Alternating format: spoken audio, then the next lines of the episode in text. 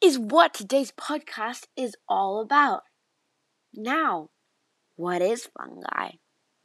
Fungi is not a plant, but it was in the plant kingdom for many, many years. But then scientists gave more attention to fungi and found it so fascinating because it's not like a plant. In fact, a fungi is more like an animal than a plant. Can you believe that? Now, how does fungi reproduce? Fungi reproduce asexually, unlike humans.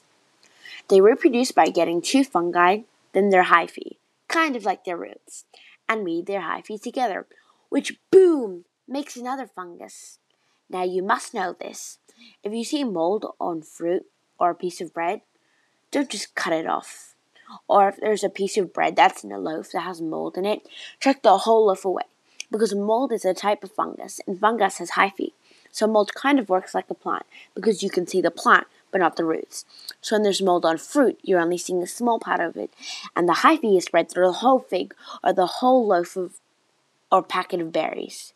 Now, time for some fun guy fact. a species of fungi has over 23,000 genders.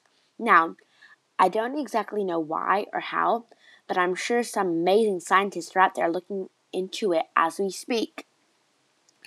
It's estimated that there are at least 1.5 million different species of fungi.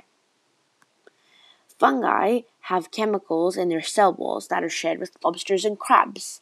Can you believe that? Thanks for listening, and I really hope you enjoyed it. See you soon!